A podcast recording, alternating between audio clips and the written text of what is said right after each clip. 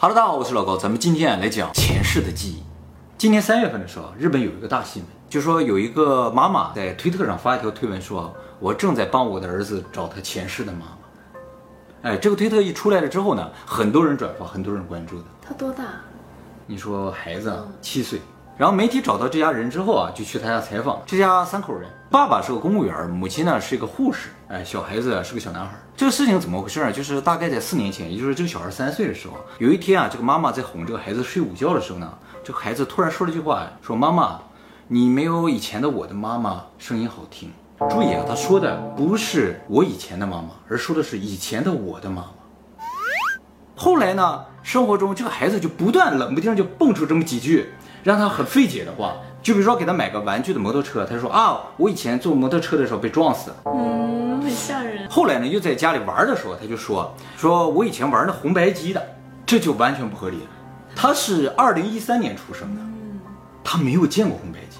我想这个东西啊，咱们很多观众可能都没见过。后来这个小孩说的话越来越多了之后啊，就把他所有说的东西啊拼凑在一起，就形成了一个故事。他说他以前啊，父亲呢是一个药剂师，在他十七岁的时候啊，他的母亲给他买了辆摩托车。他有一天啊，骑这个摩托车啊出去逛街的时候，在一个十字路口被一辆白色的车撞了，整个右边的腿啊全部都裂开了，然后送往医院紧急抢救啊，抢救是抢救过来，后来呢由于感染死亡了。那他前世也是日本人吗？对，他清楚的记得他骑的什么摩托车，撞他的车长什么样子，那个路口什么样子，他都给画下来。哎，说这边有一些石头桩子，这有个信号，记得他以前家的地址是吗？不记得。哦，他甚至不记得他妈妈长什么样子，他只记得声音。然后他这个信号灯什么样，他都记得清清楚楚。说上面有发出声音的哔啵哔啵，他就在这个路口被撞了。他好像只能记得他濒死体验的那个。就是他在临死之前的记忆非常清晰。对于他说这个内容啊，他的父母起初是完全不相信的，哎，就以为这个小孩就是想吸引他们的注意力，或者是纯粹想象嘛，是吧？但是后来啊，把他这四年所说的东西啊整合在一起之后啊，今天发现他说的内容啊是没有违和感，而且呢，这四年他说的话没有错误，就是说啊，一开始说的是这样，后来变成那样，没有，前后一致。他的父亲啊是个公务员嘛，非常严谨的一个人。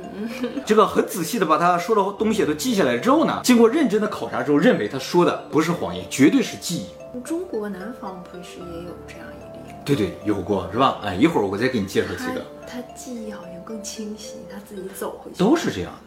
而且他父亲断定这不是谎言或者想象的一个原因呢，就是他通常要吸引父母的注意力的时候，会说一些其他的事情，而说到这个东西的时候啊。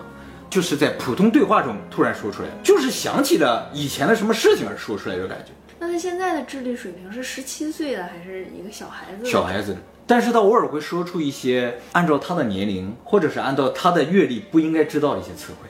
那么这个母亲为什么要帮他孩子找这个他前世的母亲呢？据他说呢，就是因为他孩子对于这个人死去时的瞬间描述非常的细致，他能够深切的感觉到作为一个母亲。失去孩子时候的这种痛苦，那，所以呢，他就想，如果他真的能找到这个死去的高中生的母亲的话，让他能够再一次见到自己的孩子，哪怕是一段记忆的话，他应该很欣慰。他母亲肯定会想，就说如果我当初没有给他买这个摩托车，也许他就不会死。他能够深切感觉到这种痛苦，哎，所以他才鼓起勇气发了一条推文，寻找这个他这个孩子以前的母亲。那就去警察那儿问啊，这起交通事故。但是没有名字，也没有街道，也不知道日本哪个地方。推特发出去之后，马上这个万能的网友们就各种开始查了啊，根据他画的那个图画啊，开始找，还真在鹿儿岛找到了一个一模一样的街道。但是到那个街道去问，就是这街道老人没听说这周围有发生过撞死人的，有撞过一个人，但是这个人呢四十多岁，不是个十七岁的高中生，而且他这个哈是被车撞。然后并发症死亡的，能不能算是被车直接撞死了？也不知道算不算啊？所以不知道从何开始查。按照他们的推算，这个高中是玩红白机的嘛，他的母亲呢也应该在六七十岁了。现在，哎，能不能找到就不好说了。他要是找的话，我的父亲脸很方。这个世界也不光就我脸方，我说。我的父亲脸很方，有一口贵族口音。那基本上跑不掉，这个贵族口音没法模仿，是吧？那么媒体就问他这个父母说：“你对于这个孩子有前世的记忆怎么看啊？”他的母亲就说：“我一开始吧，就是说在这个小孩没说这个事情之前啊，认为说啊，如果人有前世就好了，因为有前世就意味着有后世嘛，嗯，呃，就感觉有轮回的话挺好。哎，但真正出了这个事儿之后啊，他就觉得哇，真的还有前世啊，没想真的有哎。然后他的父亲呢就说，他以前是完全不相信这种东西的，哎，但是呢，他通过很理智的分析呢，认为这绝对是记忆，而不是编造，不是想象。那这孩子其他方面都正常吗？完全正常。但是啊，他现七岁是吧？媒体去采访的时候就发现这个孩子已经渐渐的开始忘记这段记忆了。啊。但在三岁四岁的时候，那是最发达的时候。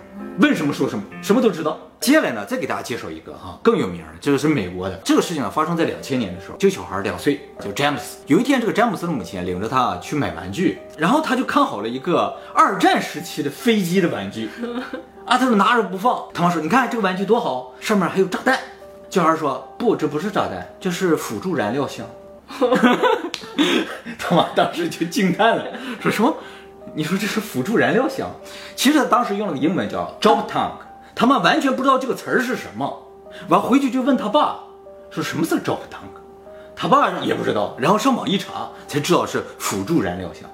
这种辅助燃料箱只出现在二战的军用飞机上，就是那个时候为了飞得更远，然后呢就在飞机上挂一些就是辅助燃料箱，为了防止它影响飞机的速度啊和性能，所以做成流线型，看上去就跟炸弹一样。而且这个有燃料箱是可以扔掉的，就是有时候飞机太沉了啊，就把它扔掉了。后来飞机技术改进了，然后又有空中加油技术，各种各样的技术都有了，这种燃料箱已经被放弃了。民用飞机上从来没出现过这个东西。那么他父母知道这个词儿什么意思之后啊，就觉得这个两岁刚刚会说话的小孩儿从哪知道这个词儿的呢？这不是专业人士，不是说军事迷都不知道这个词儿的。又过了阵子，这个小孩有点异常，就每到半夜时候就开始哭闹。他父母呢就去安慰他啊，你是不是又做噩梦了？但是天天晚上都哭，领他去医院，医生说这没毛病啊，就这么哭哭了半年。有一天晚上他又哭，他妈就赶过去说啊，你是不是又做噩梦了？他就说了，说哎呀着火了，我被关在飞机里出不去了。然后他父母就问说什么什么飞机啊？什么飞机着火了？他说啊他在里面，他在飞机里面。他说谁在飞机里面啊？他说我。他说为什么着火了？他说被人打着了，被谁呀？被日本人。然后他父母一下就吓坏了，因为他说了这个内容啊，其实就是在描述一个战争。这个两岁多的小孩完全不识字的，而且他说的话里边很多词，按理来说他应该是不会。最让他父母担心的就是这句日本人，他们家跟日本人完全没有什么接触的啊。然后后来就问说你是谁呀？他是谁呀？他说詹姆斯，詹姆斯，詹姆斯不是你吗？他说他也叫詹姆斯，我跟他一个名字。他这一世。跟上一世是一个一个名字，哎哎，刚才日本小孩跟上一世也是一个名字，是吗？啊，那还不好找吗？啊，但是他只是有一个字儿一样，啊，哎，这个詹姆斯也是有一个字儿一样，然后他父母就接着问说，这个詹姆斯究竟是谁？然后他儿子蹦出了一个名字，叫杰克拉森。问詹姆斯是谁？然后哎，他说杰克拉森不是一个人，不是一个人，哎，后来知道了不是一个人，然后这个小孩后来的描述就越来越精准了啊。他说：“这个詹姆斯开着一架海盗式战斗机，这词儿他爸都没听过，都记下来。然后他爸就问说：‘你这个飞机从哪来啊？’然后这个小孩说：‘从哪通马来。’他爸说：‘日语，因为刚才说日本人了嘛。’后来他爸上网一查，哪通马是美国的一个航母，一九四三年服役，一九四六年退役的航母。这个航母一辈子最著名的战役呢，就是在一九四五年参加了硫磺岛战役。”然后他爸就把这个小孩说的所有内容啊连在一起，就说有一个叫詹姆斯的二战飞行员，哎，驾驶着海盗式战斗机，从这个纳托马的航母上起飞，哎，参加这个硫磺岛战役的时候被日本人打了下来，然后飞机着火了，他出不来了，死没死不知道。那肯定是死了呀。那感觉上是是吧？哎，那么他的父亲啊，为了证明这段记忆啊不是瞎编的。就去调查了这个二战时期美国海军的伤亡名单，一万多人的名单，他从里边找到了这个纳托马军舰上的所有伤亡人员，总共十八个人。这十八个人里边没有人叫杰克拉森，但有一个叫詹姆斯，叫詹姆斯休斯顿。这个人在一九四五年三月三号战亡。那么时间一点点过去，到了二零零一年的时候，也就是小孩已经三岁的时候啊，他已经开始学会画画了。他这一会画画不得了。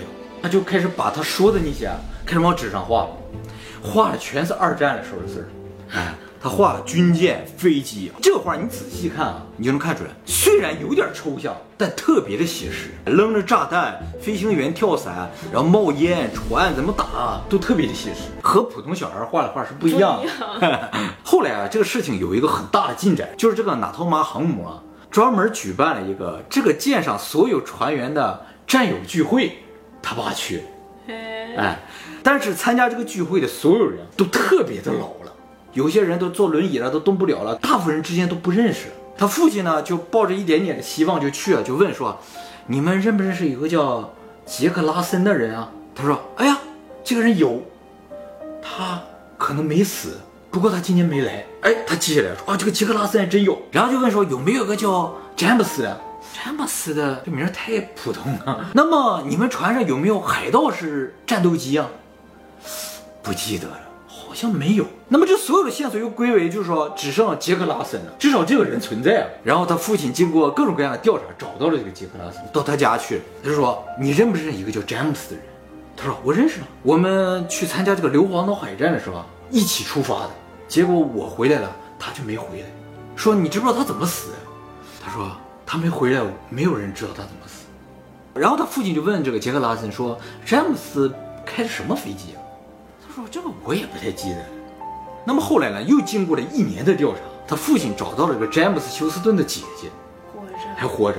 然后他这个姐姐啊，给他提供了几张詹姆斯的照片，就是这个样子，就这么年轻就死了。其中有一张照片就是詹姆斯和海盗式战斗机合影。后来证实，这个詹姆斯开的就是海盗式战斗机，而且他确实在硫磺岛海战中被日军击落了之后呢战亡。那么这个事情就证明这个小孩说的是真实的记忆。绝对不是编造可以编造出，也不是想象。从这之后呢，这个小孩就渐渐的很少开始说这些事情了，也是到六七岁的时候开始呢，就渐渐不记得这个事情，跟日本那个一样。一样。然后呢，十一岁的时候，媒体去采访他，说你记不记得这个事情？他都完全不记得。他说我都是听我父母说的，他们跟我说，我自己都吓一跳，说我小时候还说过这事儿呢。不过呢，明显感觉他对飞机特别感兴趣，屋子里挂的全是飞机，说以后自己的梦想就当飞行员。其实还有一个案例啊，更夸张，就是在叙利亚有一个三岁的小孩，他记得他以前住在格兰高地上的一个小山村里面，然后自己啊被邻居杀死，他头上有一个胎记，说是被邻居啊用这个斧子砍伤了之后留下了疤痕。他父亲就带着这个三岁的小孩到那个村子里边，复仇啊！他都记得自己住在哪里，是被谁杀都就知道。那他恨那个人？不恨，他完全不恨，没有感情的。然后这个案子是个悬案，没有破的。后来通过这个小孩找到了那个尸体埋藏的地方，然后抓到了凶手。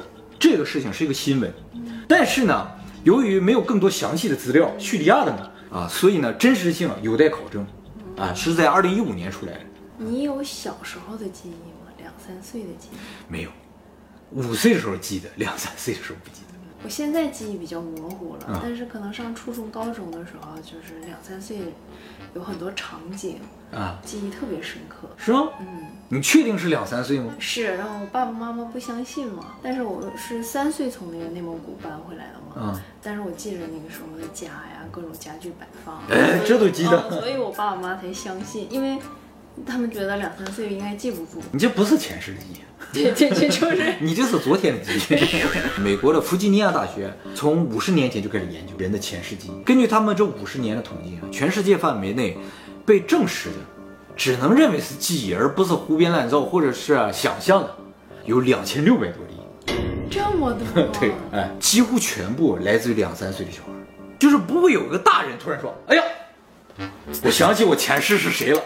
前世记忆的人，他们离我们不远，没有说从唐”朝对啊，，没有像这个国籍没有发生改变，啊，对，国籍没变这个事儿。很奇怪呀。很有意思啊。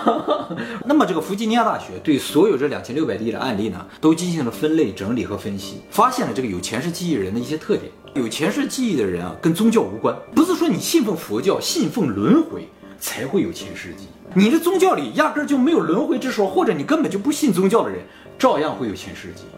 只是在有一些没有轮回的国家，他们会认为这是别人的记忆，而不是说是前世的记忆。哦，别人的记忆。对对对，嗯，狗狗不是也会有前世的记忆吗？有的狗会有遇到以前主人有反应呗。啊，有反应，然后它之人之之前做的所有习惯动作啊。啊，它都会。这主人一叫的名字，它有反应之类的。那看来不仅限于人了，动物界也会有了，是不是？当然，也有些人有狗的记忆嘛。对对对。而且呢，他发现这些事情呢，都发生在两三岁的孩子身上，也就是说，他们刚刚开始能说话的时候，能够表达的时候，就开始说这些事情。但是很遗憾的，有很多人可能有前世记忆，但是被大人忽略掉了，或者被他们不相信。嗯，对，说的没有很具体，或者是大人没有注意到的话就过去了，因为他们不是故意在说，只是在描述自己的一段记忆。如果这段记忆很激烈，比如说很惨烈的话，他们可能一说大人就有反应；但是如果这段记忆很平淡的话，很正常的话，大人可能就没有反应。也就是说，其实我们所有人可能都有前世记忆，只是被发现了没被发现。而且呢，几乎所有前世记忆的小孩都在七岁左右开始忘记前世记忆，一直到最后自己都完全不记得记自己曾经有过前世记忆。那么，弗吉尼亚大学的专家认为啊，这个很难判断这些人的记忆是真是假。为什么呢？因为记忆本身就是属于主观的东西，你的记忆只有你知道是真是假。所以专家说啊，只要这个人他自己认为他这个记忆是真的，那就是事实。那那个南方的那个已经长很大回村子的那个，就可以判断他的记忆是真的，因为他的记忆是跟别人共有的呀。对啊，我跟你一起的记忆。啊，对啊，对啊，就是别人可以有第三方可以证实嘛。像这个美国小孩，村子都可以证。像这个美国小孩不也是吗？嗯，都是第三方可以证实，这个人确实存在，这个船也确实存在。但是证实他的这个人都有一点记不清了。你但是你要说整个村儿都知道都能够证实的话，那反倒也有点假嘛。整个村儿为了把自己搞点文化产业或者是旅游产业，是吧？这是有可能的，对不对？所以专家也说，如果你听说别人有前世记忆，千万不要去否定别人，这对他来说是非常重要的。尽可能去倾听。你说你相不相信是你的问题，但是你应该去倾听，不要去否认。你也没有办法。搭讪说：“哎，我好像在哪儿见过你。”这是可以理解的啊，但是你可以走了，你可以走了。接不接受是我的事儿，但我可以听啊。那么我个人认为啊，这个前世记忆一定是真的。就以刚才这个案例来看的话，真的没有反驳的可能性，除非这两千六百多例全是人为的。这两千六百例里中，只要有一例是真的，这个事情就是不得了的。其实不止两千六百例吧？对，不止两千六百例，是吧？啊，只是现在知道。那么这个前世记忆从哪来呢？我觉得有两种可能。第一种可能性就是真的有轮回的存在，有前世，有来世。那么宗教里边描述那种要过冥河、要喝孟婆汤这种场景，有可能真的就存在。你可能要通过一个流程去消除你前世的记忆，然后要投胎，让我们的灵魂可以永续，但是让我们的认知不断的刷新。每过几十年给你隔一次。啊，对对，格式化一下是吧？啊，你这个词儿用的很到位。那么还有一种可能就是集体潜意识真的存在，就说我们人的思维也好，记忆也好，真的是联网的，记忆可能云云下载，可能不允许下载。哦，哎，只是储存在那儿，大圣灵要收集这个东西，但是因为一些 bug 或什么，有些人就下载到了。至少能证明什么？就是记忆是能够传递的。什么原理我不知道了，但是通过像 WiFi 或者网络那种方式，真的是能传的，无线传输是有可能的，跨时代传输都是有可能。但是跨的都很近啊。其实不是说跨得近，而是我们发现的都是跨得近。你是唐朝跨过来的话，你说我用毛笔写字。那也没有很奇怪嘛，是不是？为说我那时候有十个老婆。对啊，也没有很奇怪嘛，对不对？只是说这个人 彪了，对不对？所以吧，可能就是这种离得近的容易发现。哎，现在有很多小孩三岁就能背好多好多古诗，他是不是就是诗圣转世？他写的，有可能啊，都不用想，脑子里就有啊。其实有些人的才华有可能就来自于前世，我不说了吗？嗯嗯，他擅长什么事情？有可能就是他前世就是干这个，前世写了一辈子的诗，这辈子写一个诗集有什么难？对不对？前世肯定是天桥底下说书的，这是一段记忆。